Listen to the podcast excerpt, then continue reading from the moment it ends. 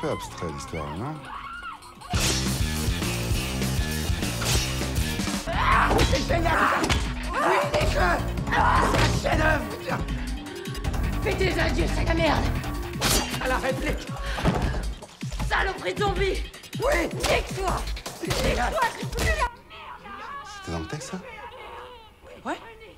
Enfin, c'est pas au mot près, mais euh, c'est l'idée. La merde Oui, nique Oui, c'est ça l'état, c'est génial. C'est ça, on y est. On est prêts. Faut tourner. Faut tourner. Il est au ken, il faut ken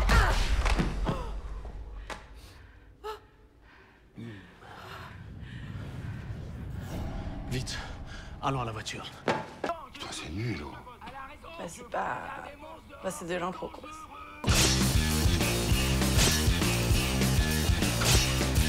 Pourriture zombie Je vais tous vous ouvrir le cul Vous savez où on en est là? Parce que moi je suis un peu battu là. Je vous cache pas que.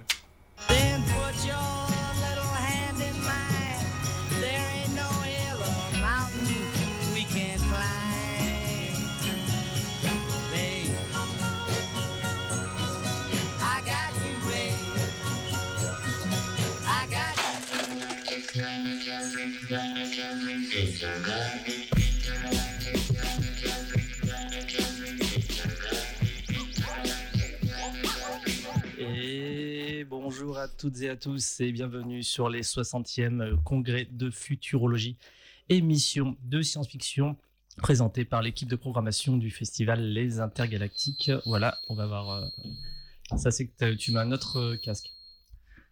C'est la première chose à faire quand même, c'est vérifier son. Prends un autre bah, là, casque. c'est un habitué en plus. Tiens, prends, essaye celui-là. Voilà, on est sur Radio Canu, hein, du coup, 102.2. C'est La plus rebelle Rebelle des des radios. Voilà, c'est bon, c'est bon, Raphaël euh, est branché et un casque fonctionnel, donc on va pouvoir démarrer. Bah, ça fait bien plaisir de revenir ici. Ben oui, on est à Lyon, la ville de Thierry Frémaux, que l'on embrasse, euh, Bah, notre frérot Tout, euh, tout Thierry. tout le monde l'a embrassé euh, lors de l'ouverture du festival de Cannes. Tout le monde a salué Thierry Frémaux à un moment ou donné. C'était très, Ouais. très rigolo. J'étais avec lui, avec Tom Cruise, tout ça. Ouais, c'était bien. soirée. Sympa. Oui, oui, c'est sympa. Bah, tu sais, Thierry, euh, il- quand, quand il prend plusieurs grammes de coke, ça devient la déconne. quoi. Enfin, Et, euh, et Top quoi. Gun, il est bien du coup? Eh ben, on a regardé Top Gun ensemble, c'était Ouais. très sympathique, hein, on s'est bien amusé. euh. Ok. Non, non, j'ai pas eu tout. Non, mais je c'est joli ce monde parallèle. ouais, moi j'aime bien me créer des mondes parallèles. Bah, c'est bien, puis ça fait, on est limite bon sur la transition parce que moi, je sais que vous n'y étiez pas parce qu'on devait y aller ensemble et finalement j'y suis allé avec d'autres personnes. Mais donc, euh, quand je suis allé à 19h ce mardi soir voir Coupé de Michel, alors j'ai pas réussi à le prononcer. Hazanavicius. Et on dit juste hasard, hein, On- ça suffit. On va dire hasard. Alors, euh, de hasard. C'est Monsieur Grand Melon. Et en fait, c'était précédé de 19h à un peu moins de 20h de l'ouverture du festival de Cannes. Ah, tu es allé à cette séance-là Ah ouais. Ah ouais, c'était la séance, Ah ouais. euh, voilà, où, il y a- Où tu vois la télé pendant vois une la- heure et demie. C'est ça, t'as- ils, ils mettent France 2 en fait. Une vraie, une vraie purge.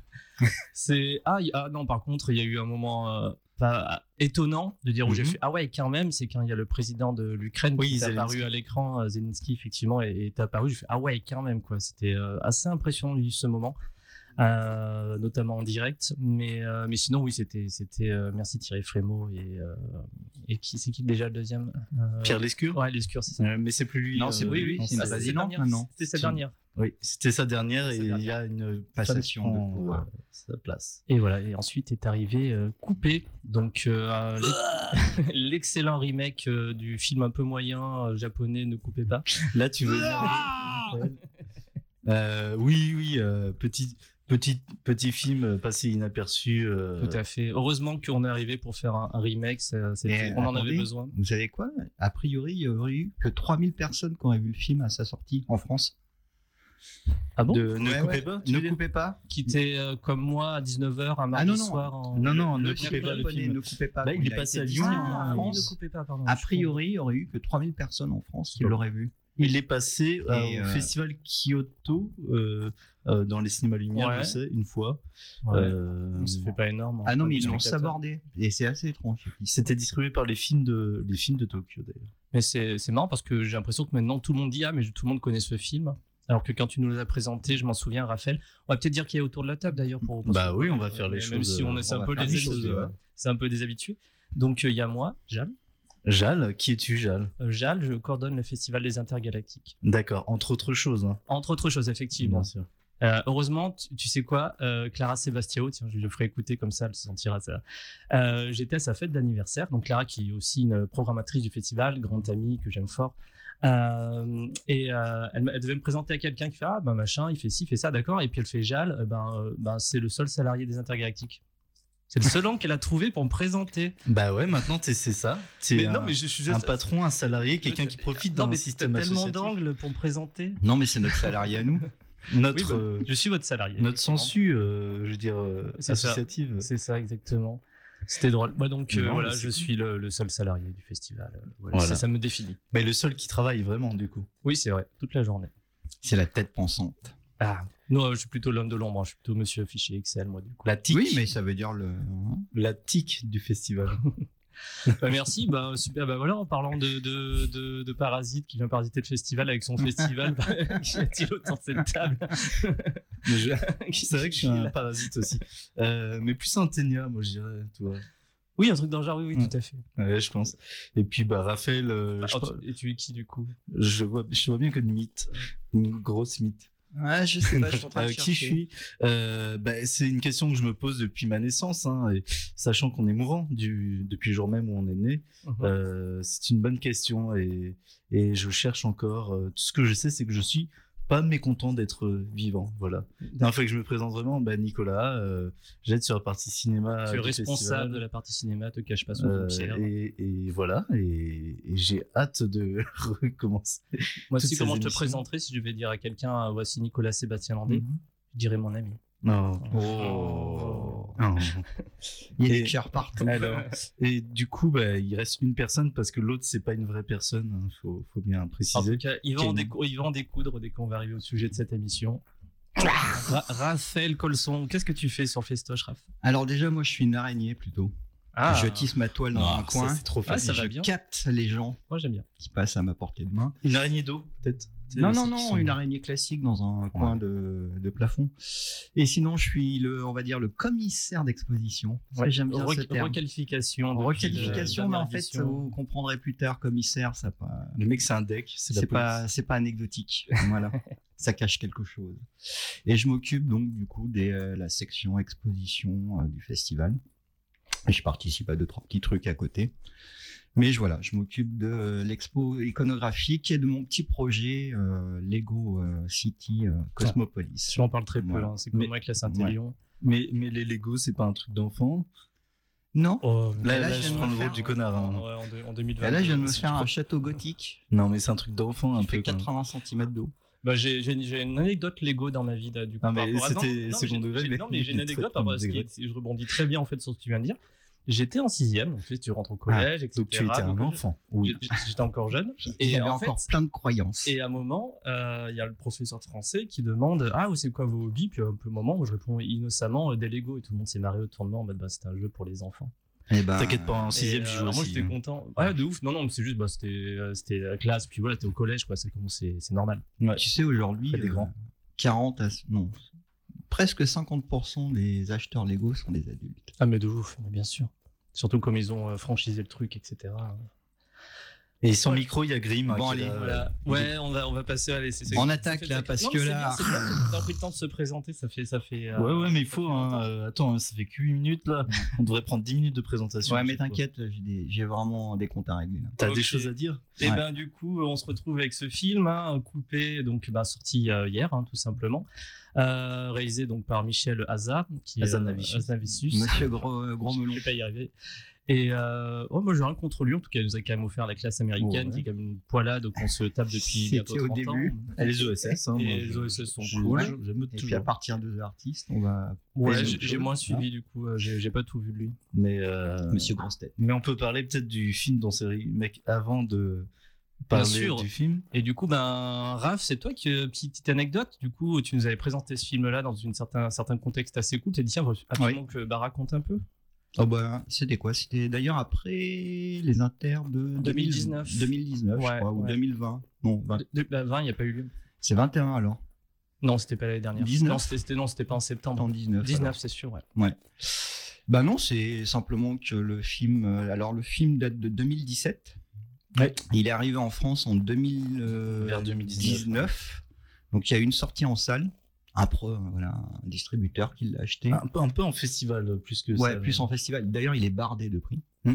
Euh, et bah, il est sorti en France, mais en catimini. Moi, j'ai réussi à le voir, donc à la Fourmi, petite salle Ah oui. euh, à Lyon. Oui, dans le Euh, fameux festival. on était combien? On était 4, 5 dans la salle. Ah, Donc, euh, donc on était vraiment confort. Et le film est génial. Alors après, je sais pas, je peux peut-être soit présenter vite fait le, Oui, oui, le vas-y. background ouais, du ouais, film. Parce que ça mérite vraiment. euh, donc c'est un film euh, réalisé en 8 jours pour un budget de un peu plus de 20 000 euros avec des étudiants et un réalisateur, donc Veda, et j'arrive, je bouffe toujours son prénom, qui est un peu long. Euh, et alors l'anecdote, c'est que le film, donc 8 jours, produit, hop hop, il sort dans une salle au Japon, et le bouche à oreille est tel qu'il va être récupéré par une plus grosse structure, il va être diffusé dans tout le Japon, et c'est devenu un des plus gros succès du cinéma japonais, qui a rapporté plus de 20 millions de dollars. Oui, c'est un de ces films qui sont produits Euh, avec 3 francs 6 sous et en fait et qui, qui- ont un retour sur investissement. Voilà, c'est un peu est, euh, paranormal activity en fait. Et c'est vraiment un ou film... Blair Witch pour le Ouais, le voilà, gros c'est- exemple. Disons que c'est le Ah, film japonais qui, voilà, euh, qui sort du néant, devient un des plus gros succès du cinéma japonais, devient une référence culte pour les cinéphiles. Il est bardé de prix à travers tous les festivals. Euh, donc c'est vraiment euh, voilà un petit ovni cinématographique. Il arrive en France, on le découvre, et là on se prend une claque. Parce que pour juste réduire, ou on va dire synthétiser l'idée du film, c'est une lettre d'amour pour le cinéma, de genre, et en particulier la dimension artisanat. Ça, c'est un super important, j'insiste là-dessus, parce que tout à l'heure je vais y revenir. Et travail d'équipe. Et un travail d'équipe. Et donc c'est un film qui est hyper positif. C'est-à-dire, tu sors du film, tu as la patate, et si tu aimes, si tu es cinéphile, tu aimes le cinéma, putain, le film il t'enchante. quoi. C'est Bah, un- c'est une lettre euh, d'amour au, une lettre- au cinéma, bien sûr, et au tournage. Sur les conditions de production, qu'est-ce qu'on sait de ce film? Euh, alors c'est tiré, c'est une adaptation d'une euh, pièce, Pièce. de théâtre, Ghost in the Box. Le truc, c'est que j'ai trouvé aucune information concernant cette pièce de théâtre. Qui est pas publié en France, tout ça. donc, Voilà, il y a rien, mais même il n'y a pas d'infos, j'arrive pas à choper d'infos sur euh, sur le web. Euh, mais je partirais sur l'idée que c'est une adaptation d'une pièce de théâtre. Et à mon avis, vu le dispositif cinématographique du film, euh, il y, a un vrai travail d'adaptation. C'est-à-dire qu'à mon avis, ils ont dû le, transposer de, on va dire, l'esprit théâtre à l'esprit cinéma. Et du coup, je pense que cette lettre d'amour pour le cinéma euh, série B artisanal euh, n'est pas forcément peut-être présent dans la pièce, mais il y a un formidable travail d'adaptation. Et euh, du coup, je pense que le film, c'est vraiment recadré autour de l'outil, de l'objet cinématographique. Et voilà. donc, euh, Ok. et après, ben, tu peux peut-être évoquer la suite de la carrière du, du Real. Du réalisateur. Ouais. Il a, je crois qu'il a rien fait depuis parce que Non, euh, mais par c'est- contre, il a, participé, participé, au projet. ouais, ouais. Euh, mais je crois c'est à la production ou pas? Je crois que c'est la Ouais, première. hein. Parce que euh, on, on m'avait dit, effectivement, c'était faux, que c'était le même réalisateur que euh, Beyond the Infinite Two Minutes, ce qui n'est pas le cas. Mais il est peut-être à la Ah oui. production. Mais il a, il a, euh, il, est- a affaire dans le film, quoi. Il est. euh, Ouais, Et il y, a, puis, il y a un truc très similaire effectivement dans les deux films. hein. Donc euh, parce que Beyond Inf- Infinite Two Minutes c'est tourné à l'iPhone Ouais. Euh, et ça se voit vraiment euh, au niveau des bugs un peu d'image. euh, si on a l'œil et qu'on est habitué à des images iPhone, ça se repère même dans, dans l'effet vidéo des iPhones. Et, euh, et c'est un, c'est en plan séquence. euh, Oui, je crois que mémoire, ça. hein. ouais. Hein tu, toi, tu t'en rappelles? Euh, Ça, c'est un plan séquence. Ouais, c'en est plusieurs, je crois, même de mémoire. Euh, bah, après, j'ai vu il y a Pas même- mais ouais. Enfin, Même- un vrai travail Ah non, cinématographique là aussi. Même, ouais, même sans l'effet plan séquence, dans tous les cas, il est très, euh, très dans le mouvement et très dans le, Oui, oui, bien le sûr. travelling, de suivi, parce que et, et dans le côté boucle, quand on retrouve finalement, euh, il y a un côté boucle au moins euh, dans les 30 premières minutes du film, Du euh, film. ouais, de, dans Non, ne coupez Ne pas. coupez Ouais. pas. Parce que là aussi, il y a un superbe dispositif cinématographique. On y reviendra dessus. Euh, qui est peut-être lié au théâtre. Hein. Je- Moi, j'imagine Pas que né- c'est déjà en pièce. En fait, j'ai réfléchi à la chose. Euh, et là, du coup, je vais juste exposer vite fait. Mhm. Euh, moi, j'aimerais aborder au moins là sur cette heure euh, la dimension opportuniste et malhonnête du projet d'Azanavicius. On va y revenir, mais on reste pour Bon, le moment, voilà, on va rester sur le, sur déjà sur le Et- matériel original. Mais du coup, c'est par rapport au matériel original, c'est juste, j'aimerais moins insister en fait sur la comparaison entre les deux films, sachant qu'on est en véritable idiocratie du point de vue journalistique en France. Et toutes les critiques que j'ai vues, donc en sens le film d'Azanavicius, Ah ouais? sans jamais faire référence au film japonais, sans jamais travailler une comparaison. Alors je parle de la presse mainstream, hein, Ouais, celle parce qui que est inféodée. Là, euh, c'est, elle est pas méchante. Non, elle est, tout, ouais, mais, justement, euh, elle est, elle est tiède. Oui, c'est comme ça. celle des Inrock qui font, c'est à demi euh, condescendant. Et pareil, en fait, tu as l'impression que les journalistes prennent pas parti. Donc Mais- il y a une question promo, mais surtout, ils n'évoquent jamais le film japonais et ne font jamais une comparaison. Pour moi, le béaba, quand tu travailles sur euh, un article lié à un remake d'un film, c'est de faire la comparaison. C'est le béaba pour moi du travail journalistique. Eh ben, s'ils Il le a- font pas, Il n'y en a pas un seul qui le fait. On est là pour ça. On est Et là c'est pour ça que euh, voilà, j'insiste pour, euh, là-dessus parce que je pour voudrais- ces carences. Voilà. Est-ce qu'on aime bien ne coupez pas déjà? Je pense qu'on a. On Ah oui. tous. Ah, mais qui, qui, ne, qui, Ouais. qui ne peut pas aimer ne coupez pas. Enfin, Moi, moi, on me l'avait envoyé. euh, bah, c'est les films de Tokyo qui me l'avaient envoyé en me disant que c'était. Enfin, on m'avait dit que c'était un peu faux docu. Ouais. euh, hein. T'aurais pu le prendre, ça, Rêve Non. Ah. Non, ça marche pas. Ça marche pas parce que à part la tirant- non, tirant non, ah non. Oui, même Non, si c'est vraiment une... Non, c'est- une fiction. Non, hein. non, c'est une pure fiction et, euh, et son dispositif des 30 premières minutes, on peut, y- on- il y a justement cette question et c'est très important, je pense qu'on va y revenir, euh, cette question euh, de euh, qu'est-ce que je regarde? Est-ce que c'est, il y a des interactions avec les caméras, on ne sait pas s'ils sont intradiégétiques ou extradiégétiques, c'est-à-dire si elles font partie de l'histoire, donc si la caméra est intégrée dans l'histoire ou si elle est extérieure à l'histoire. Euh, et c'est un des, un des, Un des points forts. points forts, un des attraits aussi de. Donc, euh, on effectivement, moi, quand j'ai commencé, j'étais. Mais... Alors, du coup, attends, ça, ça fait faux de cul. Donc, faux de cul, ça va être euh, la caméra existe dans l'histoire, c'est-à-dire il essuie du sang sur la vitre de sa caméra. Ça, c'est faux de cul parce que, ok, la caméra existe, etc. En fait, il y a des moments où on voit que, ben non, pour les acteurs, la caméra n'existe pas. Et donc ça, c'est très déstabilisant. Donc j'étais, mais attendez, qu'est-ce- est-ce que c'est faux de cul? Est-ce que c'est pas du tout? Bon, en fait, on trouve les réponses en regardant le film. C'est vraiment Dans très la intéressant. dernière partie. ouais. Très intéressant, mais c'est pas faux de cul. Mais en tout cas, euh, il y a un réel intérêt et euh, une petite nouveauté. euh, enfin, vraiment, il y a, y a- Bah, c'est moi, fait j'aurais- été directeur officiel en mouvement, j'aurais programmé. hein. Parce que pour rappeler voilà. la structure du film, ne coupez pas, c'est important, il y a trois parties. Il y a le pendant, donc le fameux plan séquence de 30 minutes. Il y a avant. Et il y a le pendant, mais le pendant vu sous un autre angle de vue. Et ça, c'est vraiment important, parce qu'en fait, c'est la découverte de l'autre angle qui, fait toute la, toute la force du film. un autre film sur un autre truc sur le film. euh, tout, tout le monde dit que c'est un film de zombies. Ce n'en est absolument pas un. Non. Ce n'est pas du tout un film de zombies, c'est un drame. Une, euh, Bah, c'est en fait, une le zombie, comédie dramatique. euh, c'est juste, oui, une petite comédie. comme un il fait référence au cinéma de genre, le zombie est important Ah en bah, termes dedans, de figure au Japon. Rappelons d'ailleurs que le fameux zombie bleu, pour une histoire et tout. Euh, et du coup, en utilisant cette figure du zombie qui est quand même assez prégnante aujourd'hui dans le cinéma euh, de série B japonais, euh, bah voilà, il fait au moins un lien direct avec le. effectivement, ça aurait pu être des ninjas, mais le côté zombie, ça Oui, bah, c'est cool. une porte à, en fait à, à tellement de situations farfelues. qui- Oui, puis ça, ça, ça- Enfin, oui, je vois pas trop de quelle autre euh, figure ils auraient pu prendre réellement, etc. Ah Surtout oui, que c'était, vu que c'était, euh, j'ai cru, j'écoutais, je crois, un, un truc là-dessus, je sais plus ce que j'écoutais, qui parlait un peu du film juste avant. Mais ça a été fait par des, il était étudiant ou pas quand il a fait ça euh, Non, lui, je crois qu'il était déjà réel euh, pro, Ouais. euh, pro, quoi. Donc il y avait un budget d'une production derrière ce premier film de Ne coupez pas. Où c'était genre ils ont réussi à choper 3 francs 6 sous. euh, Non, non, ils ont eu un petit budget, je Ah, t'ai ouais. dit, c'est estampillé à 25 000 dollars. Ok. Ce Ouais. qui est vraiment rien. Ce qui est- qui est faire un truc pro, c'est rien. Et surtout, gardez bien en tête 8 jours de tournage. Mm. C'est-à-dire que tu peux faire un film génial en très peu de temps et avec un minimum de moyens. Un billon de Two Voilà. Minute Infinity, genre, ouais, j'arrive ouais. jamais à, forcément, comme d'habitude, à, à À dire rappeler les non. noms, à dire les noms, les noms propres. Dis le nom Euh, japonais, sinon. Ah oui, bah, c'est rapide. Euh, du coup, euh, pareil, enfin, c'est, il fonctionne sur son postulat très simple mais très efficace et qui développe extrêmement bien. C'est un, très très très bon film.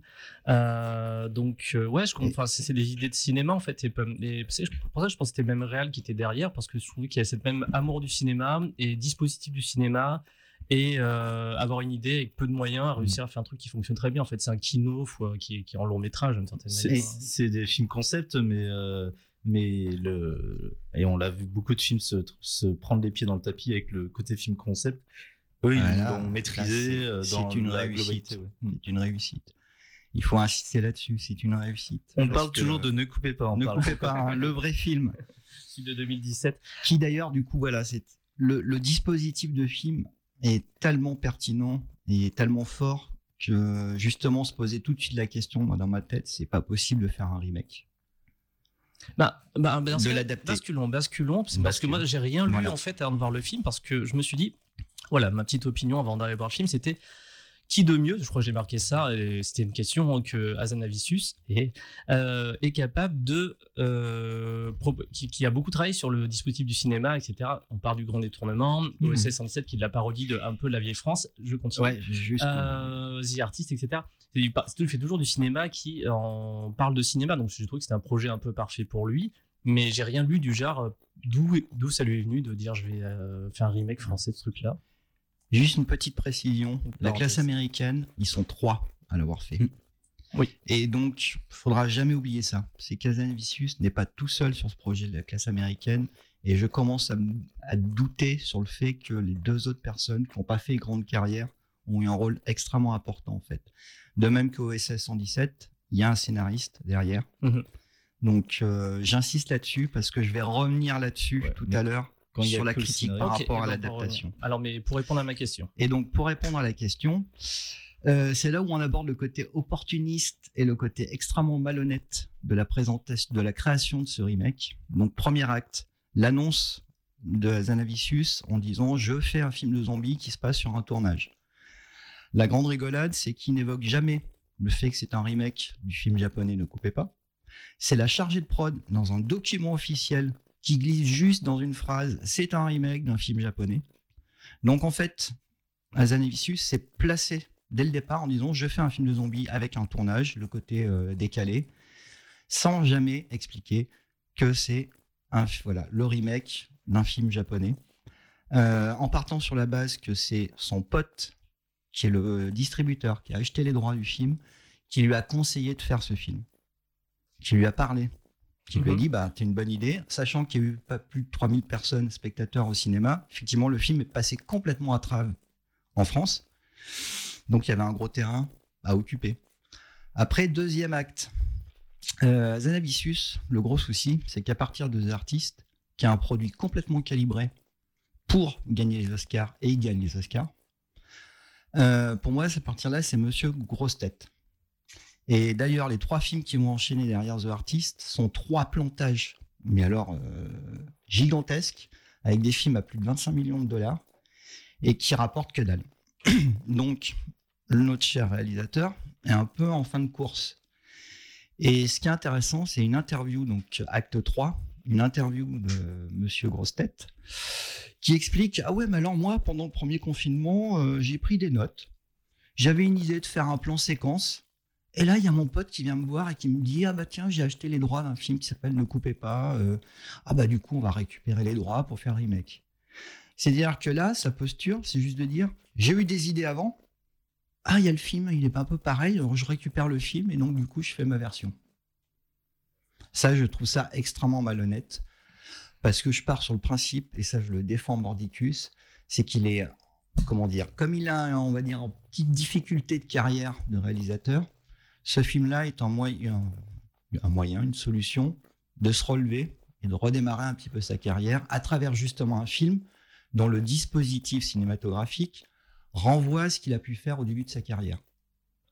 Tu Ah, vois? je, je- moi, de, de mon point de vue, je considère que en soi, c'est un choix de carrière au final, et c'est pas tant. On peut pas tant lui reprocher. Enfin, il a droit, on a le droit dans le milieu d'une carrière qui va peut-être pas très bien, de prendre des décisions qui font, bah, ça peut peut-être peut-être me permettre de que ça se passe mieux pour moi entre guillemets, d'avoir un succès. Euh, enfin, parfois on calcule, hein, de toute façon, toute carrière, etc. Donc en soi, je peux comprendre l'idée. Après, c'est le côté, euh, si c'est planqué sous le sous le paillasson, c'est un peu autre chose. Mais je pense que quasiment tout le monde sait que c'est un remake de. Tout le monde le sait, Ouais. mais il ne l'a jamais mis en avant. il a fait en sorte de camoufler. Bah, il, le film est extrêmement méta justement sur la question, sur le film Ouais, original, etc. C'est là où vous allez comprendre. C'est quand je vais moi évoquer les deux dispositifs du remake, vous allez comprendre pourquoi j'insiste en fait sur cet aspect qui est je n'évoque pas le fait que c'est un remake, je mets en avant le fait qu'aujourd'hui, là, la presse, elle t'explique que Azanavicius, il vient de faire une lettre d'amour au cinéma. ils Et ont- c'est une ouais. blague. Franchement, c'est une blague et vous allez contre, comprendre. Ça, ça, je suis plutôt Voilà. d'accord. C'est pas, c'est pas, c'est mille fait, fois moins réussi que le que l'original. On est, on est. Et surtout, ils il l'ont aussi un peu personnel. Ils l'ont un peu tourné aussi. euh, moi, j'ai vu une critique sur. C'est un film qui en fait parle de lui en tant que réalisateur Ah oui, et tout. oui. Et d'en faire un truc, d'en faire un truc très personnel. Et, Et alors, hyper réac, en et, réalité. euh, et ça, c'est un, c'est un, un des, c'est énorme. C'est un, c'est un des axes que compris euh, certains critiques aussi. Euh, alors peut-être, mais euh, je vois pas ce qu'il y a ajouté de si personnel que ça. Ah si, si. En fait, alors, du coup, je l'évoque vite fait. Ouais, Vas-y. Est-ce qu'on prend ça dans, dans l'ordre ou Bah, en fait, du coup, c'est un peu compliqué, mais je pense que la pièce centrale, c'est qu'en fait, le film, il a un double dispositif. J'ai vachement cogité hier soir là-dessus, après une Mhm. discussion, après l'avoir vu. Le film est à la fois un remake, un copier-coller, mais qui est mal copier-coller, pour le coup, ça on peut en débattre. Et il y a une autre dimension dans le film, qui est la relecture faite par Azanavicius de l'œuvre japonaise. Et là, je peux vous dire simplement qu'il retourne le gant. Je vais essayer de faire simple. Dans le film japonais, tout est positif. C'est-à-dire qu'il y a euh, le plan séquence et de la vidéo, parce que c'est dans un cadre d'une plateforme, d'une diffusion. Donc on s'en fout en fait de la qualité, si tu veux, cinématographique. L'idée des Japonais, et en plus, je précise bien, ils ont une énorme tradition du cinéma de série B et de série Z, et une énorme tradition de l'artisanat dans le cinéma. On pourrait évoquer Junkhead, par exemple, un mec qui, quand même, pendant 7 ans, fabrique son film quasiment dans sa cave. Tu vois, c'est. euh, Donc, ils ont cette forte tradition. Et le film, donc de Veda, tout est positif. Il n'y a jamais de commentaires négatifs. Même si c'est pas un chef-d'œuvre, le film en lui-même, hein, le petit film, euh, de- le plan séquence avec cette histoire de zombies, de tournage de Il personnes qui se sont attaquées par des zombies. Eux, c'est pas grave, ils le font le produit. Ils font une histoire, ils se, ils prennent plaisir à la faire. Toute l'équipe prend plaisir. Et ce qui est intéressant, c'est que simplement quand tu découvres l'envers du décor pendant le tournage du plan séquence, bah il y a plein de séries de problèmes qui se posent. C'est pas grave, ils se battent pour y arriver. Et ils se posent jamais la question de dire est-ce qu'on le fait, on le fait pas? Ils le font. Et du coup, le plan final, quand ils sont tous réunis en train de faire euh, la pyramide, Spoiler. Oh, en même temps.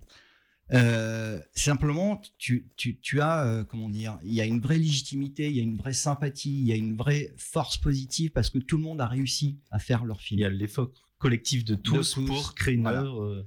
Maintenant, la version d'Azanaviscus, c'est simplement quelqu'un qui fait, on fait de la merde.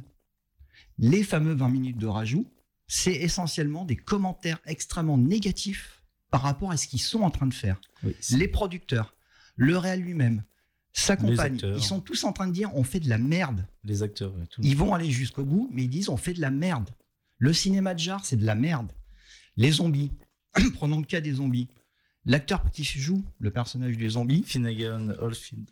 qui est insupportable, il a un jeu d'acteur de merde, franchement. Déjà, ça s'est passé.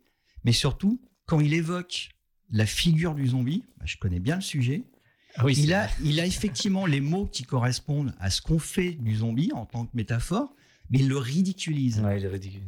Et du coup, alors je peux égrener hein, le nombre Ah, d'exemples. oui, oui. Mais par exemple, le- pour moi, l'élément le plus symptomatique, c'est les producteurs à un moment qui sont avec les Japonais, ils sont en train de regarder le film, un qui part pisser, qui revient, qui dit j'ai raté quelque chose, et l'autre il dit oh bah non, c'est les autres qui ont raté euh, plein de trucs. C'est insupportable. C'est qu'en fait, donc du coup, Azanaviscus, et c'est tel le propos que je tiens, et ça peut ouvrir le débat, c'est que c'est un réalisateur qui se la pète, c'est un réalisateur qui vient de l'institution, c'est un réalisateur qui déteste et qui n'aime pas le cinéma de genre, et qui commente en fait ce qu'il est en train de faire en disant c'est de la merde. Et du coup, le film est négatif. Et tu n'y crois pas un instant à la force du groupe tel qu'on le voit dans le film japonais. Oui, c'est du coup la fin Euh, pas le même. Et à partir de ce moment-là, la relecture faite par Azanavicius parasite complètement le dispositif du remake, parce qu'en plus, il y a des gros problèmes de logique interne. Oui, oui, on va, on va y venir. On va y venir. Mais c'est vrai que c'est. Mais moi, j'insiste sur le fait que Azanavicius n'aime pas ce qu'il fait. Et je défends même l'idée, c'est qu'il a fait ce film sans aimer le faire. Mais euh, il, euh, moi, j'ai vu la boîte à questions de Canal Plus. Ah. Euh, génial. Euh, j'ai vu ça tra- traîner sur, sur Twitter, je crois. Et on le voit répondre, enfin, parler du film. Et il dit, effectivement, c'est volontaire. Euh, et on est d'accord, moi, je, ça me plaît pas non plus. En fait, c'est volontaire de faire que euh, les 30 premières minutes, euh, le film final, donc le film final qu'ils font dans le film, enfin, bref, euh, que les 30 premières minutes sont mauvaises. Donc, il a volontairement choisi de se dire, ok, Je donc, fais un ne coupez pas, c'est un plan séquence en cinéma bis bah de, de qualité cinéma bis moyenne. Euh, où on voit des petits trucs, euh, des incohérences, comme je disais, euh, des incohérences même diégétiques, ouais. différentes, et qui questionnent pendant le visionnage, mais sans qu'on se dise c'est nul. Et le film d'Azanavicius, lui, il choisit de faire. Ah oui, oui, oui. Oui, et le film d'Azanavicius, donc lui, le remake coupé, choisit de faire ce même plan séquence où on se dit, où il veut qu'on se pousse à se dire Ah, mais c'est nul, c'est chiant, le rythme est nul. Hein, et donc c'est-à-dire que par rapport au rythme dans le plan séquence d'origine, il est beaucoup moins fort, et, euh, il y a des- Dynamique. il est moins dynamique. Ouais, Euh. Il y, a, il y a des blagues lourdes et nulles. La Euh, il y a gestion de du lieu est vachement Et c'est mal- volontaire. mal gérée. Ouais, la- la- Euh, et du coup, c'est, c'est, oui, c'est pareil. Euh, en fait, des incohérences, alors du coup, qui s'expliquent, euh, qui sont volontaires, en fait, au final, mais qui enlèvent déjà, premier point, euh, bah, tout le, bah, le niveau de lecture qu'on a du film, c'est-à-dire le cinéma bis, là, euh, c'est montré, en tout cas, euh, ce film de cinéma bis, C'est montré merde. comme de la merde, comme un navet, comme un nanar. Et donc là, on part pas du tout sur la même chose, et, et effectivement, ça n'a pas le même message sur le cinéma. En genre. fait, juste à préciser, c'est que dans le, le film japonais, le lieu, c'est juste un bâtiment Mm. et tout tourne autour du bâtiment et dans le bâtiment. Ce qui fait que quand ils font leur plan séquence, c'est extrêmement dynamique parce qu'ils tournent autour du lieu. Mhm. Du coup, l'ensemble des scènes et tout ce qu'on va découvrir derrière dans les coulisses fonctionne au niveau du rythme dynamique. Alors que dans la version française, le remake, on a un lieu beaucoup plus grand qui n'est pas du tout géré en fait, euh, qui est très très mal euh, occupé. Et effectivement, on se Avec rajoute des gags euh, avec, euh, on met la régie à 3 km et Ah donc, oui, oui. on, a- on multiplie le running gag, on court comme des, euh, Oui. on court, on court, on court, ce qui n'a- n'apporte rien d'ailleurs euh, au film. Donc simplement le dispositif du remake français gère très très mal l'espace et du coup effectivement produit un plan séquence qui a des lourdeurs, qui a des trous, des, euh, des vides où là ça même devient gênant. Et du coup par rapport à ce que tu dis, le fait qu'il nous montre ça sous l'angle du nanar, c'est-à-dire le cinéma de genre, le film de zombies, c'est c'est de la merde. Et ben en fait, moi j'insiste là-dessus, c'est en permanence commenté tout le long du film et notamment par la voix du producteur qui à un moment menace de, couper en disant non mais là c'est vraiment de la merde, il faut arrêter. Le réal le dit lui-même avec sa femme. Ils disent à un moment mais on fait de la merde. Et ils se disent entre eux. Ces commentaires-là n'existent pas du tout dans la version japonaise, même Alors. du point de vue des producteurs, c'est-à-dire la, la fameuse petite japonaise qui est réutilisée dans le film d'Azanavicius, elle est présentée comme une folle dans la version française. Mhm. Parce que ce que je tiens aussi à préciser, à, à comment dire, à compléter dans le, la relecture du réalisateur euh, Asa, c'est qu'il y a quand même une pointe de racisme.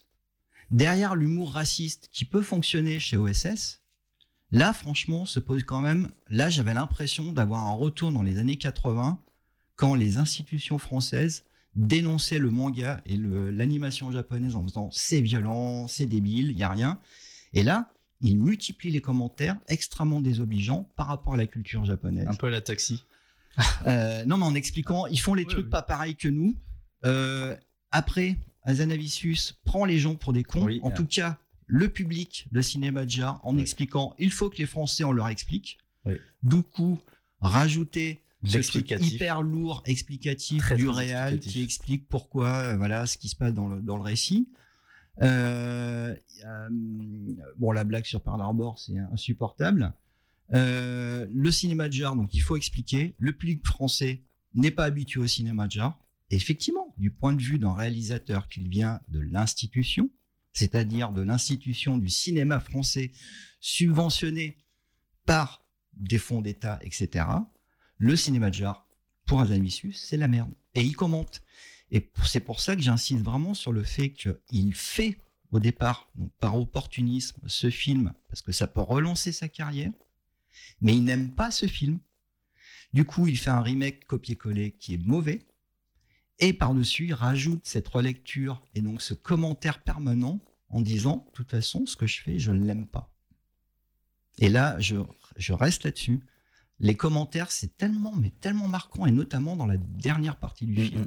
Quand on découvre l'envers du décor, quand tu es dans la version japonaise, tu es dans le mouvement. C'est-à-dire que c'est tellement dynamique que tu comprends ce qui s'est passé et tu renvoies au plan séquence du début. Tu dis ah mais oui mais pour, voilà pourquoi il faisait comme ça. Voilà pourquoi il plus, faisait. ouais. Et tu éclates de rire. C'est extrêmement jouissif la, la- la partie japonaise la dernière. Oui, bien sûr. Dans la partie française, mais t'es là mais c'est d'une tristesse. Tu vois des gens qui effectivement se battent vaguement pour arriver à leur truc, mais tu sais même pas pourquoi ils veulent y arriver. C'est des gens qui s'aiment pas. qui s'aiment pas. C'est pas des gens voilà. sympathiques en plus. euh, Le réal- Même le réalisateur. Voilà, hein. le réalisateur, Donc, il est pas, peu pas ce qu'il Moi, fait. veux- j'ai une question parce que du coup, c'est un truc que j'ai pas eu le temps de regarder, même des extraits de, de l'original. Euh, Est-ce qu'il y a l'histoire de la fille déjà dans le. Oui, le tout à fait. mais qui est vachement mieux géré dans la version Ouais. japonaise. Ok, ça, j'avais, je m'en rappelais plus. Parce qu'en fait, elle a un rôle, comment dire, elle intervient plus rapidement dans le film pendant le tournage Mm. et elle prend en main le tournage de manière, comment dire, là aussi beaucoup plus dynamique, beaucoup plus forte et notamment le coup du trépied à la fin.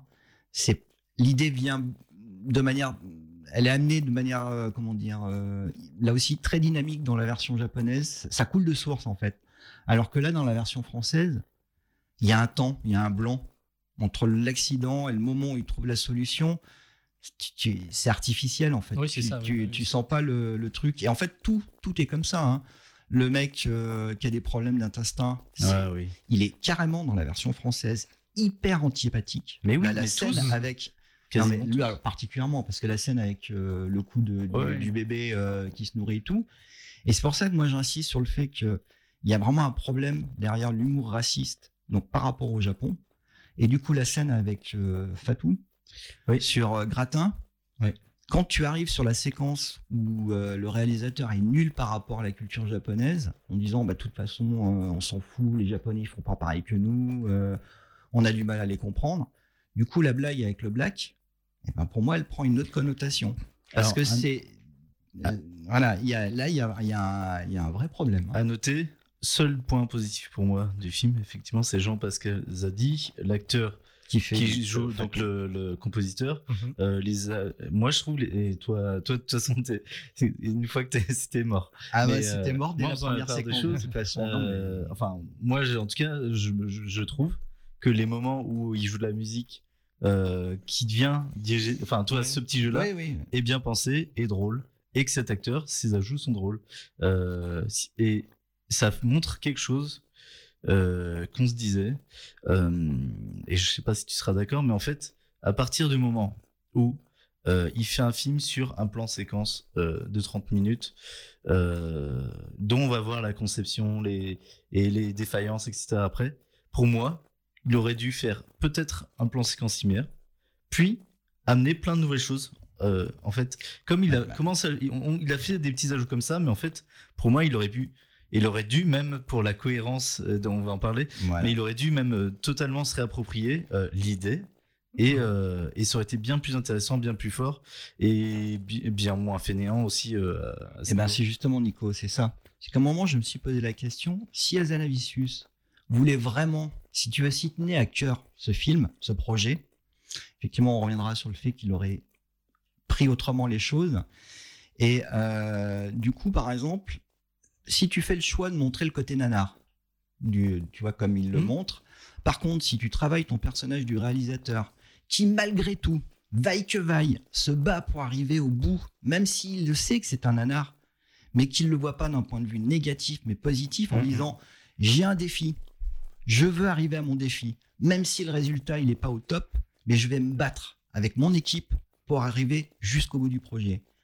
Si Azanavicius avait travaillé son film de cette manière-là, on aurait un bon film.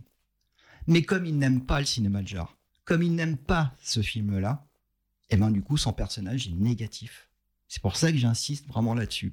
C'est un parti pris et ça revient effectivement sur le côté qui s'entrechoque entre la relecture négative et le remake copier-coller qui ne fonctionne pas.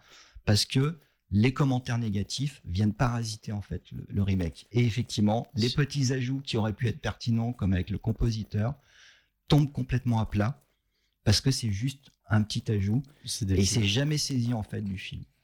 Et euh, autre chose, euh, on en parlait, euh, la cohérence, si on commence à réfléchir. Ah, putain, c'est- et qu'on se dit, parce que là on va partir dans le méta, Ouais, on va se dire, Et là, et là, franchement, alors, il doit faire un remake de Ne coupez pas finalement. Ne coupez pas, on, on va partir du point de vue que c'est que le plan de séquence de 35 minutes dont il va faire- dont il- qui existe dans leur monde. voilà. Mais ce plan séquence, il a des incohérences, etc., qui existent, qui sont, enfin bref, du coup, euh, tout ce qui veut, tout ce qui va se passer dans le remake, Avant et pendant. en fait, oui, bah, je sais pas si tu arriveras mieux à le formuler que moi, mais c'est, et ben, euh, ça tient pas en fait. ça tient pas. Et il y a une scène emblématique, c'est qu'à un moment, euh, Duris est en train de regarder le film japonais Oui. chez lui, à côté de sa fille. Donc en fait, il a déjà le dispositif et déjà tous les problèmes qui vont se poser pendant le tournage du plan séquence existent déjà. Oui. C'est pour ça que je parle vraiment d'une relecture d'un côté et d'un remake de l'autre. C'est-à-dire que comme il ne fait pas le choix de faire un vrai remake, il fait une relecture, et cette fameuse relecture méta, qui est moi, en tant que réalisateur, voilà comment je juge le, le- le film. Et donc, il y a son, on va dire, son alter ego qui regarde le film japonais. Et du coup, il reprend les gags de la version japonaise, mais en sachant qu'elles ont déjà existé, puisqu'elles existent déjà dans la version japonaise. Le coup du trépied, le coup du mec qui a un problème de bide à cause de la flotte, le mec qui a picolé. Tous ces éléments-là sont des éléments qui relèvent du lord du remake. Je reprends des éléments. Mais en même temps, il t'explique dans le film que c'est méta, puisque c'est les Japonais qui, comment dire, euh, développent le projet, on va à l'export, et on fait des, idi- des, des adaptations, des, versions remake par rapport au pays, et tu ne peux pas reproduire les mêmes gags. C'est pas possible. Bah, Tu me refais pas le coup du trépied qui tombe. Oui. Arrête de prendre les gens pour des cons. La caméra Non, mais qui tombe. La caméra qui tombe. n'a de sens Le que mec dans le film, dans le film est- japonais. général. Et donc, je suis tout à fait d'accord avec Nico quand on discutait. Fatou, le personnage donc, du compositeur, c'est l'élément. Ça, il aurait dû en fait le mul- démultiplier partout dans le film. C'est-à-dire, il aurait repris effectivement le cadre du plan séquence. Par contre, tous les problèmes qui se déroulent pendant le tournage, il fallait, en il Bah fallait oui. les recréer, les situer ailleurs. Et c'est pour ça que j'insiste sur le fait qu'il n'aime Azanavicius, il n'aime pas son film. Il n'a pas travaillé. Il a fait, ok, je suis obligé de faire un remake, alors je le fais avec un copier-coller à l'arrache. Et je vous colle mes commentaires. Et mes commentaires, c'est je crache à la gueule du cinéma dont je suis en train de parler. Et c'est pour ça que je trouve honteux de la part euh, des articles et du, euh, comment dire, des journaux mainstream, le fait qu'ils osent dire ah non mais Azanavicius, euh, c'est Ah, une lettre d'amour au cinéma, euh, l'artisanat. Les journaux mainstream, ils ont pas, enfin, ils ont pas une grosse vocation à défendre le cinéma de genre non plus. Enfin, Euh, même Man- Ah, attends, même Mad Movies, Ah, Mad ils ont ouais, fait, c'est le choc, c'est génial. Ah bon, tout. ok, c'est vrai, Mad Movies, on est sur autre chose. Euh, oui, non, mais je parle, on parle de libération des Arocs ou de, du monde, enfin, ce qu'on de, de- de tout ça. Mais quand tu sais qu'en France, il n'y a pas de tradition du cinéma de série B, de série Z, il n'y a pas d'artisanat, ça existait il y a longtemps, mais ça ne l'est plus. Hein. Euh, vu le système de financement, les institutions et la manière dont, dont le cinéma français est financé, il n'existe pas de, euh, si tu veux, bah, Marc Caro quand il est venu au festival, Mhm. il l'a dit, je rapporte pas d'argent, j'intéresse pas les gens. Il vient du milieu de l'underground, il Mm. vient de métal hurlant. C'est quelqu'un qui a toujours été à la marge du système. Il n'intéresse pas le système parce que il n'est pas bankable. C'est ça le, le grand truc. Et donc, oser dire que Azanavicius, qui sort de Canal+, qui sort des institutions, qui a un réal qui, sur ses trois derniers films, se la pète avec des films hyper sérieux, qui veut se la jouer sans compter The Artist, putain, c'est quand même gonflé Moi, je, bah, du de, coup, de, de- tu vois, de, de, de faire ce film-là, de dire je rends hommage au cinéma euh, de série B euh, alors qu'il ne connaît rien, ça ne l'intéresse pas. alors, du coup, je vais rebondir là-dessus. Euh, du coup, est-ce que finalement, du coup, c'est pas une grande réussite dans le sens où c'est absolument le film qu'il fallait faire pour le public français? Ah non. Qui, qui panne pas grand chose au cinéma de genre et qui, euh, je veux dire, euh, et qui s'en foutent. un- Non, mais ça se trouve. Enfin, je, je retourne, Ouais, je retourne- je retourne la question. Tu retournes, mais t'as raison. Je retourne la question parce que finalement, c'est pas une grande. Bah, bah, se dire, je dire n'importe quoi à ma mère ou ma frangine, qui sont pas des grandes cinéphiles, encore moins de genre, ils vont voir ce film en disant tiens, j'ai vu un film de zombies, c'était c'était drôle et je me suis marré. Ah ben, euh, bon, je peux pas parler pour j'ai- pour elle puisque j'ai signé de maman petite sœur, euh, mais euh, euh, ou mon grand frère euh, qui qui pas eu tout cinéphile pour un zoom qui m'a dit des trucs de temps en temps. Qui a pas dit ah ouais ça m'a fait rire parce que ça, ça convient bien. Il a bien accroché à cet humour français etc il en a rien de la cochon d'indé du, du, euh, du film original. Il en entendra jamais parler il le regardera jamais. Est-ce que finalement ça va pas parler justement à notre public nous enfin français Alors, quoi? je te dire un truc. Alors, euh, peut-être, mais du coup, c'est c'est triste parce que. et Ah, je mais parle je dis pas que c'est bien, C'est triste parce que justement, ça ne fait pas aimer le genre. Ça fait. euh, ça fait. Ah oui, ça euh, conforte en fait. ça conforte Oui. que c'est de la merde. Et ça, c'est triste parce que euh, si c'était un remake qui montrait Qui justement positif. positif, ça serait cool et ça ferait peut-être aimer le genre. Mais là, bah en fait, euh, j'ai l'impression que ça a juste oui mais je conforté dirais de les gens. réussite pour les français justement mais dans le sens où ça aurait été Oui, mais- négatif par euh, Comme par le dommage collatéral Comme le commentaire est négatif, les gens qui sortent du film, ils ont peut-être rigolé, mais toujours avec l'idée que le cinéma de genre, de toute façon, c'est de la merde. Mais le cinéma de zombies, c'est de la oui, merde. oui, mais je, je, dans le sens, Ouais. mais peut-être ça peut, ça peut plaire beaucoup au grand public Ouais. français. Mais l'idée, Ah, pas nous, c'est enfin dire entre Oui, oui, ah, ça, oui, bien sûr. L'idée- Oui, oui. là, je trouve que Ah, pas finalement, ce que, ce que fait Zanavicius en faisant le remake, c'est la même critique qu'on fait quand on parle du cinéma américain, qui, estimant que le public américain euh, est hermétique au cinéma étranger, on fait des remakes, des grands succès, euh, avec, tu vois, euh, des, des films internationaux. Ça, c'est insupportable. Alors, on sait que c'est les Ricains, ils sont incultes. C'est idiocratie. Hein. Là, on est dans l'idiocratie.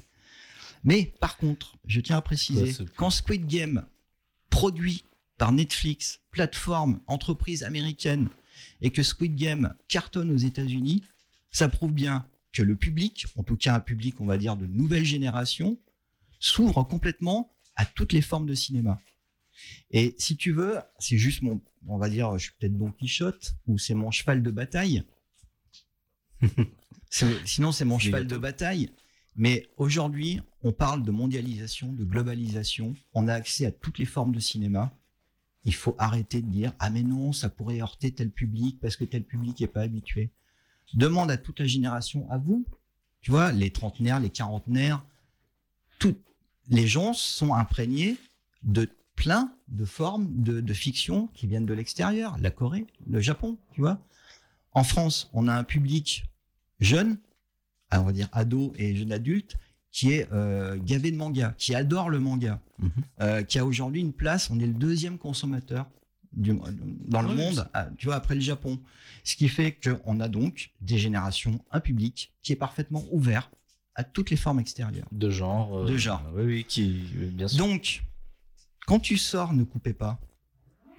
Moi, c'est genre, c'est une petite enquête que j'ai envie de mener, c'est de comprendre comment ils ont sabordé, si tu veux, la diffusion du film, donc de la version japonaise, en France. Ils- ils Comment on arrive pas sabordé en soi. Oui, c'est pas, c'est pas une Non, mais volonté. Il y a, euh, attends, il y a, il y a- non, c'est quand même obscur qu'il y ait que 3000 personnes qui l'aient vu en salle. Quand tu es distributeur, tu achètes un film, ton objectif, c'est quand même d'essayer de le distribuer dans un max de salles.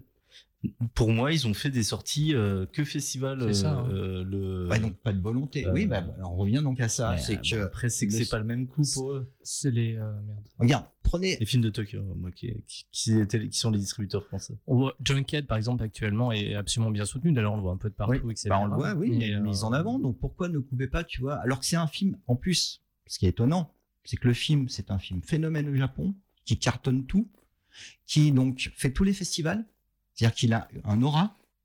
Pourquoi en France, il n'y a pas eu une mise en avant? Quand tu vois que, par exemple, au niveau du cinéma de genre, le dernier film que j'ai vraiment apprécié, c'est Balle perdue. Et il faut savoir que c'est une prod Netflix. Et que ce petit Français qui a fait ce film, qui est un hommage à Mad Max au premier, arrive à faire plus de 5 millions de vues.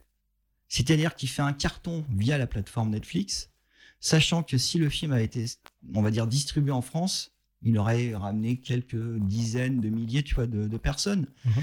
Donc effectivement, on a un problème culturel. Mais le problème culturel, il vient aussi de la part des institutions. On parle toujours du rapport, partons du bas vers le haut. On peut partir très bien aussi du haut vers le bas. Mais c'est. faut- un moment, on fait- même pas besoin de parler d'institution, on parle juste des distributeurs, c'est simple. Un pâté, un UGC, ils vont voir ce film-là, ils font ouais, bah, je m'en fous un peu quoi. S'ils sortent ça en été, ça marchera jamais, ou faut qu'il y ait un bon angle, enfin. Et euh, c'est c'est eux qui décident au final, c'est les exploitants. Ouais, mais Donc, regarde. c'est, euh, Mais là, c'est Hazanavicius. Ouais, mais peut-être que plein de gens vont découvrir l'original grâce à ce remake. Non, parce que Il y les en gens- aura aussi, il Mais y aura, non. il y aura une petite marge Si, quand je même. pense. Si, si. Aucun article Ouais. n'évoque, toutes les critiques que j'ai pu voir, même les commentaires des spectateurs, n'évoquent jamais le film japonais. Ils sont auto-centrés. Parce que, parce que c'est ça aussi. Euh, dans son délire, dans son film, dans, son, dans sa relecture commentaire, elle est extrêmement ethnocentrée, hein, voire eurocentrée. C'est-à-dire le cinéma occidental est bien plus fort que le cinéma asiatique. C'est quand même ce qui, euh, ce qui relève du film. Et j'aimerais noter le fait que depuis deux ans, le Festival de Cannes, qui est quand même l'institution parmi les institutions en termes de festival, s'ouvre.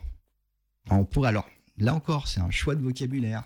On peut dire s'ouvre au cinéma de genre ou, moi je choisis le mot, captation du cinéma de genre, Titane l'an passé, qui est un film formellement peut-être intéressant, mais qui n'apporte que dalle. C'est un très bon film, moi j'aime Ouais, bien. mais qui n'apporte que dalle. moi, j'aime C'est pas. un bon film. Et la preuve, il a eu la Palme d'Or. Oui, mais justement, Vous parce que c'est réagir. C'est la- l'institution. C'est ça, c'est plus la, la preuve que. Euh, en plus, moi, je renvoie en plus à mon expo sur provocation euh, dernier euh, intergalactique. J'ai un peu bossé sur la notion de provocation.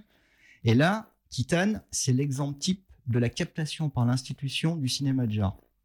Parce que, bah, justement, je reviens sur l'histoire de générations, Squid Game et compagnie, Alice in Borderland, tous ces types de productions qui viennent d'ailleurs.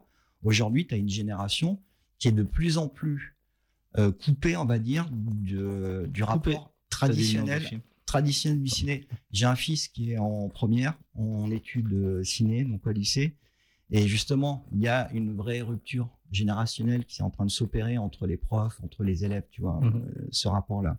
Je sais pas, hein, elle a toujours existé pour moi. Euh, Ouais, mais elle se, elle se, hum, elle se renforce. Ouais. Elle s'aiguise euh, Oui. sur le fait que aujourd'hui, les gamins, quand ils se tapent un cours sur la nouvelle vague, ils ont, mais vraiment, c'est même insupportable pour eux, en fait. Oh, insupportable. Mais t'aimes pas la nouvelle vague Ah non, mais de toute façon, la nouvelle vague, ça a été le fossoyeur du cinéma français. Non. Mais euh, La, la nouvelle vague, c'était très très intéressant, mais c'est contextuel quoi. Oui, mais ça a bouffé, en fait. Ça a tellement marqué l'histoire du cinéma français que ça a court-circuité, par exemple, le développement d'un potentiel cinéma de genre. Ah bah par ça, exemple. bien sûr. Tu vois Euh, Et juste pour finir, après je me tais, et par rapport à, donc, à- à Cannes, cette année, encore une nouvelle captation du cinéma de genre, coupé, le remake. Pourquoi couper le remake alors qu'ils auraient pu très bien mettre ne coupez pas en 2019 en ouverture du Festival de Cannes Tu vois? Parce que c'est Azanavicius, parce que c'est quelqu'un Ah qui oui, est issu du oui. Sierrail, parce que du coup c'est une captation du cinéma de genre. Et comme je reviens sur cette idée, il y a un commentaire extrêmement négatif à l'égard du cinéma de genre. Et du coup, tout le Sierrail de l'institution cinéma, les journalistes, les machins, ça leur convient. Parce que c'est dans cette logique. Ils fonctionnent. ils- ils- leur rapport au cinéma est dans cette fonction-là. Euh, je voulais juste évoquer un truc, on n'en avait pas parlé. Euh, sur le plan séquence, il y a quelque chose qui est pas cohérent aussi. C'est que, bon, euh, du coup, il a eu quoi, 18 fois le budget, ça? Alors, Euh, 4 millions donc, budget là. c'est- 4 millions Ouais, et, à la place de 6, 20 000. et six semaines de tournage, en expliquant que l'autre a dit j'ai essayé de conserver le dynamisme. Ouais. Ah bon. Et, et du coup, ce qu'un- un- j'ai remarqué aussi que donc le plan séquence de Hazanavicius, lui, est très maîtrisé, c'est-à-dire que il n'est pas fait. Alors dans le dans le film original, il est fait à la caméra automatique, c'est-à-dire le point est automatique, euh, la lumière est automatique, euh, et en même temps, euh, heureusement parce que à c'est- gérer, C'est insupportable. C'est la logique. c'est la logique. Et en fait, dans le remake, ils ont tout fait à l'artisanal. Alors, ce qui est très bien au niveau technique, je veux dire, bravo. Mais du coup, ça a aucune logique Non, euh, c'est- avec le fait qu'il fasse un nanar. Euh, et euh, ça aussi, c'est en décalage. En fait, il y a plein de petits décalages qui se multiplient dans le film, plein de choses qui n'ont pas de sens, euh, plein de choses qui sont, euh, bah, qui, qui sont pas forcément bienveillantes. Et bref, du coup, ça, ça rend le film euh, extrêmement euh, pénible. Protéiforme, de dire, mais pas dans le bon sens. Non, mais c'est c'est ce que je disais Euh, sur relecture, remake. Sur le fait que ça s'entrechoque, en fait. Et 20 minutes de plus, encore une fois, le film, Ah ouais. à 20 minutes de plus, on les voit pas, en vrai. Enfin, je veux dire, on... Et ça, ça rajoute juste 20 minutes d'ennui euh, disséminées dans le film. Donc, le film est plus ennuyeux, plus long, pour rien. Euh, ou pour des raisons qui- qu'on aurait Ah, préféré moi, je pas reste voir. sur la relecture négative en fait de, de Mm. ce qu'il fait. hein. C'est euh, et, et tu me le confirmes par rapport Mm. au choix technique fait. Je soigne mon plan séquence. Oui. Techniquement. Par contre, au dynami- dynamisme Ah bah oui. de l'art de filmer, bah, c'est tout pourri. Parce que super mal gestion, très très mauvaise gestion de l'espace. Alors que dans la version japonaise, l'espace est extrêmement bien géré. Ouais, c'est une question de contrainte de temps, de budget, etc. Forcément, on a vu si tu as moins de. Là, ils ont. Enfin, j'imagine bien que pour faire le premier film, ils ont fait quelques repérages, mais ils ont pris un peu le premier truc. Je dis n'importe quoi, j'en sais rien en fait. Ça se trouve, on peut me prouver le contraire. Ils ont pris le premier truc qui fonctionnait un petit peu, etc. Ils ont trouvé cette usine abandonnée dans un coin. Là, l'équipe de, Euh, de forcément, était plus dans, dans une recherche, etc. De... Mm, Dans la version de- japonaise, non, il y a une vraie réflexion et ils ont fait trois fois le plan séquence avant d'y arriver. Non, il y a un vrai travail. Euh, là, là-dessus, les Japonais, ils ont fait un choix, un espace unique qui permet de tourner autour. Pour moi, c'est un vrai travail de réalisation. Une vraie réflexion sur comment je peux gérer un plan séquence de 30 minutes en étant extrêmement dynamique. Eh ben, tu fais une structure, un espace, point central, et tu tournes autour. Et ça permet en fait de. il voilà, c'est un vrai travail de réalisation. Mhm. Azanavicius n'utilise jamais son lieu. Il l'utilise extrêmement mal, ne choisit que quelques morceaux. Euh, du coup, c'est fait tu ne encore, saisis. moi je pense. Ouais, mais Parce c'est que oui, c'est censé être mauvais. parce que c'est censé être mauvais. Mais, Mais euh, mais du coup, même, ça rend le vi- visionnage des 30 premières minutes plus laborieux. Alors que dans le film original, on se dit, tiens, euh, cool, euh, pas génial, pas. Voilà, il y a ce côté-là. hein. Mais pas, on se dit pas, c'est mauvais, c'est nul, tout est nul, etc. Euh, Juste aussi une petite anecdote euh, pour revenir sur cette petite pointe raciste. Le, donc la- le personnage japonais, donc la productrice, euh, ça c'est Nils qui me le faisait remarquer. elle est quasiment hystérique tout le long. Elle rigole, elle rigole, elle rigole. Mhm. Comme et là aussi, c'est vraiment extrêmement étrange. Pareil, le coup de donner des noms japonais aux personnages en expliquant que c'est une, une volonté des japonais. Putain, mais tu fais, mais et que c'est une vengeance. euh, et que- tu vois, quel est le sens? Il y a quelque chose qui est quand même problématique là-dessus. Pourquoi donner, coller des noms japonais aux personnages français en essayant de se justifier en disant c'est les japonais qui nous imposent ça? Il y a quand même un côté, les japonais, on ne les aime pas, ils se foutent de notre gueule ou ils sont pas pareils. Mais c'est vraiment obscur cette histoire-là. Non, pour moi, ça va dans la logique de, euh, euh, il faut que ce soit mauvais. Donc, en plus, mettre des noms japonais, c'est pas logique. Et. Euh, Il y, a, y a tout, ce, enfin, cet attelage. euh, ça trouve une logique. Hein. Après, euh, en tout cas, je sais pas euh, si les gens. euh, on a croisé euh, l'éditeur de Fabien Moreau, je, je- Mathieu. Ouais, Mathieu. Mathieu, ouais. il me l'a dit hier, hein, et je vais retenir son prénom un jour. Désolé Mathieu. On a croisé Mathieu qui allait le voir en sortant de la salle. Donc voilà, j'espère qu'il aura apprécié Bon, ceci dit, son euh, expérience cinématographique. on était combien nous dans la salle? On était donc Bah, on Quatre. était quatre euh, avec Quatre. nous trois, en dans quelle, salle du coup? L'hétéro. Otero, ok. Ouais. Et euh, Nils, du coup, euh, est allé le voir à 22h, Hmm. alors à 21h, et Dans ils cinéma pareil au terreau, Ouais. et ils étaient 8. Ah oui, donc. euh, Donc je pense que Bah, franchement, les cinéphiles, Ouais, moi Ils j'étais vont- euh, à l'UGC par Dieu parce que c'était plus pratique et bah, il n'y avait plus de place au terreau de toute façon ce soir-là. Du coup, euh, voilà, j'avais pris rendez-vous pour ça. On n'était pas, on était 50, je crois, dans la salle. euh, sur, sur une grosse salle de, de 100-300. quoi. ouais, non, mais, moi, je, je veux vraiment insister sur le fait qu'il y a un, un choc entre le remake copier-coller et la relecture euh, extrêmement négative de, de ce qu'il est en train de faire. Donc, on- pour conclure, on, Oui. on invite les gens à aller voir l'original sur Filmo TV, je crois qu'il est sorti. Ah oui, sur Mi Filmo TV du coup. C'est- ouais. C'est cool. Euh, j'insiste, il mériterait d'être diffusé en ça. Ouais, bah, est-ce que ça vaut le coup maintenant? J'ai l'impression que ça lui fait un gros coup de projecteur. Tu sais que c'était mon vieux, rêve de passer Ne coupez pas et euh, why, why to play, Why don't to play in Hell? Bah, moi, Moi, j'ai une autre proposition. euh, C'est moi toi. ce que j'en avais parlé. Hein. Ah, non, moi, ça fait un bout, j'en parle depuis. Moi, j'ai une Ne autre proposition, Et moi, euh, je reste immédiatement. persuadé qu'il faut qu'on la fasse cette soirée. Et moi, ça serait parce que c'est du cinéma qui parle de cinéma. Et, euh, et tellement, mais tellement jouissif. Moi, c'est une projection rêve. Je crois que Waiting to Play in Hell, c'est justement un enfer pour le diffuser en France. Ça, ça nous coûtait des une thune, mais, Mais pourtant, enfin, il a été bien diffusé. ben, il y a plus trop de distrib, là, il y a plus. J'ai fait une recherche assez rapide et c'est le bordel. S'il était bien passé. à Mais euh, moi, je veux juste revenir, je t'en parlais, sur euh, un autre film que j'ai passé pendant un mouvement, euh, qui était une carte blanche à Outbuster. Et on a passé un film coréen qui s'appelle Digital Ouais. Editing euh, Video on euh, Adobe Premiere Pro. et c'est génial. Ok. Et c'est très dans l'esprit. C'est-à-dire qu'on est sur un banc de montage. Voilà, une triple séance. Pendant une, une demi c'est un film oui, de oui. 40 minutes euh, où euh, pendant euh, quasi tout le film on est sur un banc de montage. Et euh, en fait c'est un soap un soap un drama coréen très très nul. Très mauvais. Euh, et c'est le monteur euh, le donne à une, une monteuse euh, et en fait il montre que sur les bons plans il y a un fantôme qui apparaît. Et, et lui, le réalisateur, il, fait, il dit Je m'en fous du fantôme, il faut qu'on sauve le film. Euh, montons le- Monte-moi le film de manière à ce qu'on arrive à sauver. Euh, voilà, et donc euh, c'est c'est c'est drôle, ça fait peur et ça émeut. Enfin, il y a tout et Ok, c'est bah, très ça fait envie. Je n'avais pas repéré dans ta programmation. Ce qui va me permettre au moins juste de glisser l'idée. on va faire- on va Aujourd'hui, la création, elle se situe en Asie. Point barre. Mais elle se situe partout et dans nos cœurs. C'est ça. Et ben voilà qui clôt donc euh, ce 60e congrès de futurologie. Je sais pas ce qu'on fait la semaine prochaine, Nico. Euh, bah écoute, on en discutera. On on a le temps d'y penser. Non, on n'a pas le temps justement. Il euh, faut, faut préparer la com pour la Il faudrait semaine faire une prochaine. grève de temps Euh, pour ceux qui ont la rêve. Oui, c'est euh, oui.